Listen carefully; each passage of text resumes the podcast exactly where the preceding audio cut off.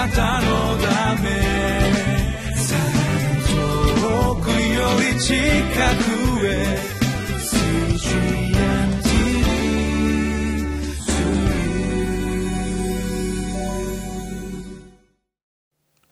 皆さんこんにちは。ニーホープ東京の加藤伊作です。え今日のリビングライフの時間では、エレミヤ書じゅうさん章いっ節からじゅうよん節、高慢にも主から離れるならすべてが腐敗します。今日もこの箇所から学んでいきましょう。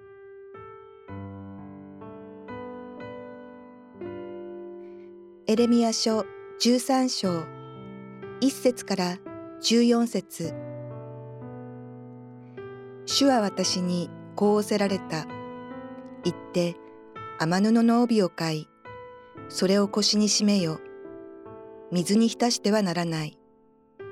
私は主の言葉の通り、帯を買って腰に締めた。すると私に次のような主の言葉があった。あなたが買って腰につけているその帯を取り、すぐユーフラテス川へ行き、それをそこの岩の割れ目に隠せ。そこで主が私に命じられたように、私は行ってそれをユーフラテス川のほとりに隠した。多くの日を経て主は私に仰せられた。すぐユーフラテス川へ行き、私が隠せとあなたに命じたあの帯を取り出せ。私はユーフラテス川に行って掘り、隠したところから帯を取り出したが、なんとその帯は腐って何の役にも立たなくなっていた。すると私に次のような主の言葉があった。主はこう仰せられる。私はユダとエルサレムの大きな誇りを腐らせる。私の言葉を聞こうともせず、自分たちのかたくなな心のままに歩み、他の神々に従ってそれに仕え、それを拝むこの悪い民は何の役にも立たないこの帯のようになる。なぜなら帯が人の腰に結びつくように、私はイスラエルの全家とユダの全家を私に結びつけた。主の御告げ、それは彼らが私の民となり、名となり、栄誉となり、栄えとなるためだったのに、彼らが私に聞き従わなかったからだ。あなたは彼らにこの言葉を伝えよ。イスラエルの神主はこう仰せられる。すべての壺には酒が満たされる。彼らはあなたに、すべての壺に酒が満たされることくらい、私たちは知り抜いていないだろうか、というが、あなたは彼らに言え。主はこう仰せられる。見よ、私はこの国の全住民、ダビデの王座についている王たち、祭司、預言者およびエルサレムの全住民をすっかり酔わせ、彼らを互いにぶつけ合わせて砕く。父も子もともどもに、主の御告げ、私は容赦せず、惜しまず、憐れまないで彼らを滅ぼしてしまおう。今日のタイトルに あ, ありましたように、高慢にも主から離れるならすべてが腐敗してしまうと、この高慢という言葉が今日のキーワードになります。エレミヤのところに主が語られて、行って雨布の帯を買いなさいと言われました。この雨布の帯ですけれども、これは日常品としてですね、あの当時のイスラエルの人々が使っていたものです。どのように使っていたかというと、帯つまり下着をですね、まくり上げてしっかり体につけるために用いていたもので、もものところまでこう長くですね、えー、持ち上げて締める大切な役割を果たしていたものですけれども、この雨布の帯を買ってから自分の体に締め付けなさいと、えー、締めなさいというふうに言われました。でその時主はですね、水に浸してはならない、なぜならば水に浸してしまうとこの帯はですね使い物にならなくなってしまうからです。エレミヤは主の言葉通りにそのようにして雨布の帯を買いに行きました。そして腰に締めました。すると主がですね、えー、このように語られたんです。あなたが買って腰につけているその帯を取ってすぐユーフラテス川に行き、それをそこの岩の割れ目に隠せというふうに言われたんですね。このユーフラテス川、まあ、私たちの知っているユーフラテス川はメソポタミア地域、エルサレムからですとですね、おそらく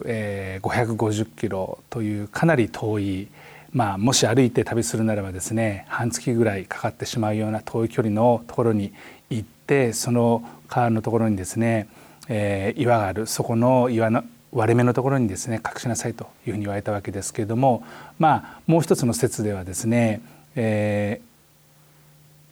ー、エンパラというですねエルサレムからじゅっキロぐらいの離れたところにですねユーフラテスというふうに呼ばれていた場所があって、もしかしたらここかもしれないということで、えーまあ、いずれにせよですね、えーまあ、離れたところに行って、そしてこのユーフラテスという場所は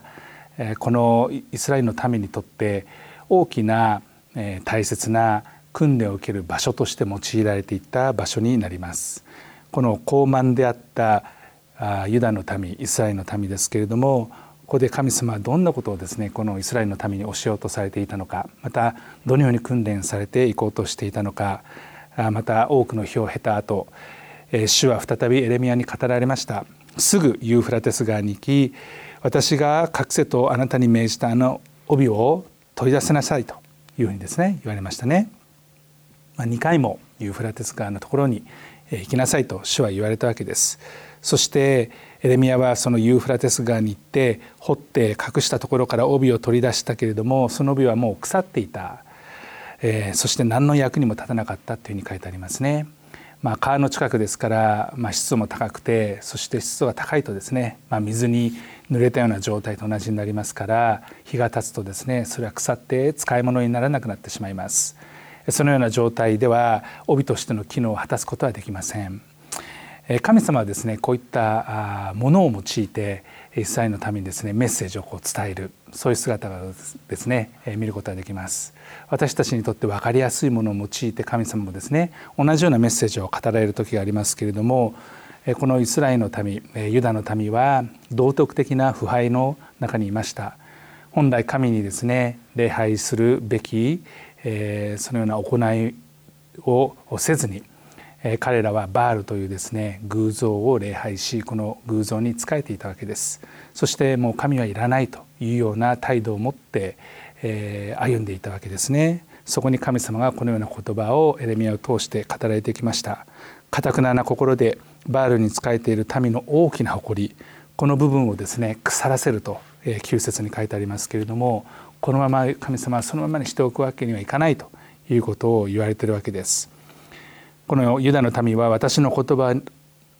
を聞こうともせず、自分たちのかたくなな心のままに歩んで、他の神々に従ってそれに仕え、それを拝んでいた。これは悪い民の姿だと、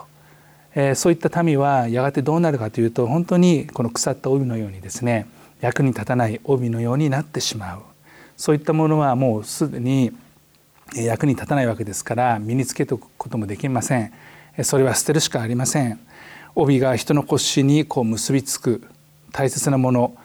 神様はイスラエルの民とそのようにこう近いですね結びついた関係を求めていらっしゃいましたけれども、それがなくなってきてしまった。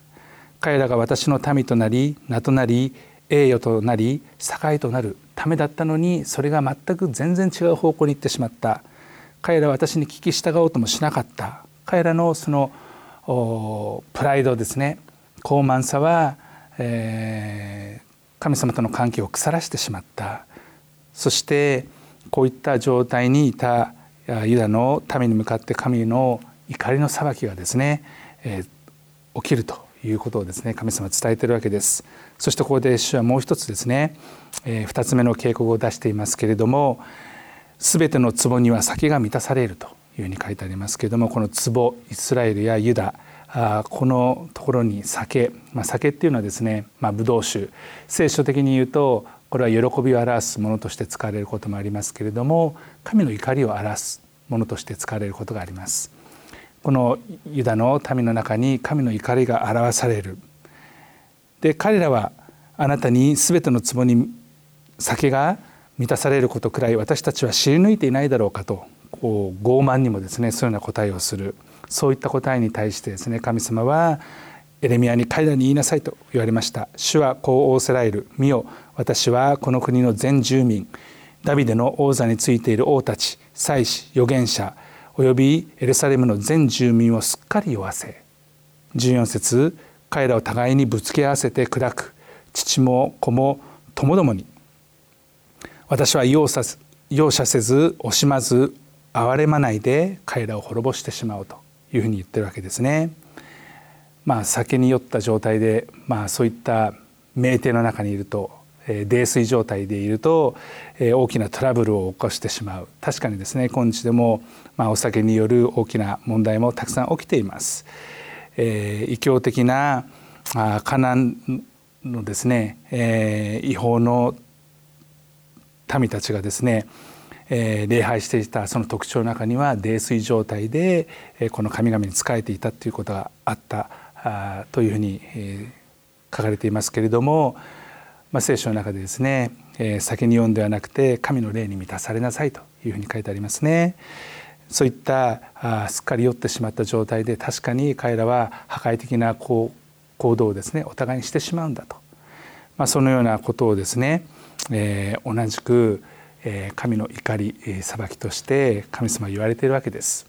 まあ、神様は怒れ、怒られる、または滅ぼされるということはですね、まあ、憐れみ深い神様のご性質を考えるとなぜだろうというふうに思うところもあるかもしれません。でもそれは私たちが神様本来どういうふうに思っていらっしゃるか知るためには大切なことであって、そして実際にですね、起こることを通して、裁きを通して私たちは神の心に気づかされることがありますね。そしてその実際に行われる一つ一つのことを通して、あ、こういうことなんだって私たちは気づかされることがあるわけです。でも傲慢さは私たちを神から離れさせてしまう。私たちに必要なのは逆にですね、謙遜になって神様と近くなる。帯が本当に体とですね、えー、着物を結びつけるように、締めつけるように、私たちと神様の関係もそのようなものであってほしい。それを知るためにはとても分かりやすい表現として主はエレミヤに語られました。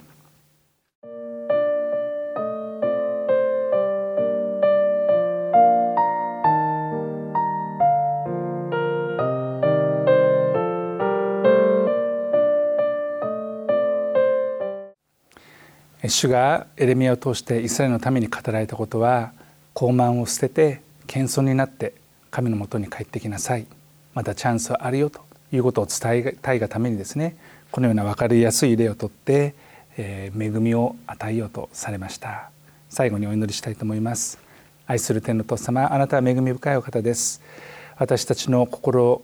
その心の状態をあなたが一番気になさっていらっしゃいます。どうか傲慢な心を持って私たちがあなたに仕え、またあなたじゃないものに仕えるもののようになってしまうのではなくて、へりくだってあなたに仕えるものとなることができますように、その恵みの素晴らしさを私たちはもう一度かみしめて歩んでいくことができますように。エレミヤを通してあなたがイスラエルのために語られたことは私たちにとって必要な教訓です。どうぞこの教訓を通して私たちとあなたの関係をもう一度帯のように、えー、身近な、また近く強いものとなることができるように、あなたが助け導いてください。感謝して、また委ねて、尊い主イエスキリストのお名前によってお祈りします。アーメン。あなたのため遠くより近くへ